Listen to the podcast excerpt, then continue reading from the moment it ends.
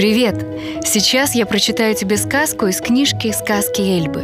История о предпринимателе Федоре, основателе пиццерии. О силе ума и хорошей истории. Мама, а что такое блок? Вот у меня блок? Дина задумчиво протянула родителям пачку исписанных листочков. «Нет, дорогая, ты у меня писательница, а блог — это немного другое. А какое же тогда? Это как мой личный дневник, который я показала куче людей? Вроде того. Это твой дневник в интернете, который читают все, кому ты о нем рассказала. Пять человек, пятьдесят тысяч или даже пятьсот.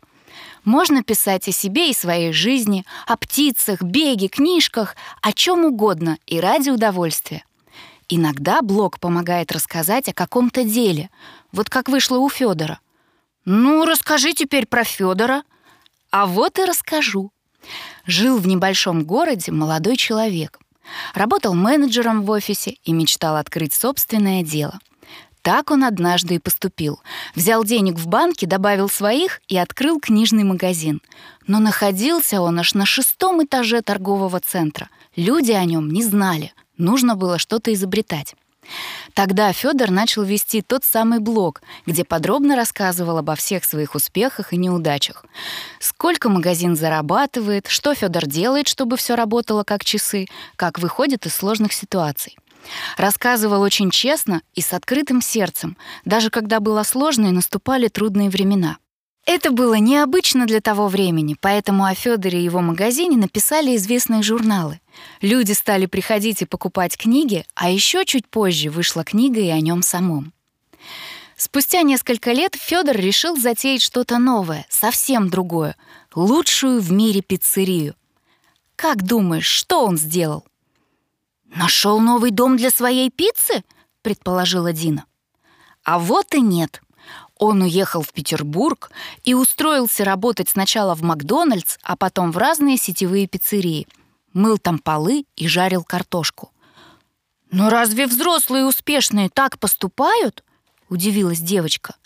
«Только так и можно узнать кучу всего о деле, которым предстоит заниматься», — улыбнулась мама. Федор вернулся обратно и открыл первую собственную пиццерию. Он продолжил рассказывать обо всем и публиковать цифры.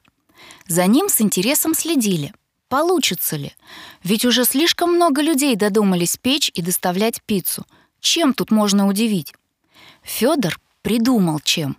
Он соединил свою пиццу и самые современные технологии. Нанял программистов, чтобы они придумали, как помочь поварам и курьерам работать быстрее. Они написали такую программу, которая распределяла заказы по курьерам и считала время. Это сработало. Теперь пицца доезжала в каждый дом свежей, горячей и ароматной. Сейчас пиццерии Федора открыты в России, Англии, Китае и в других странах.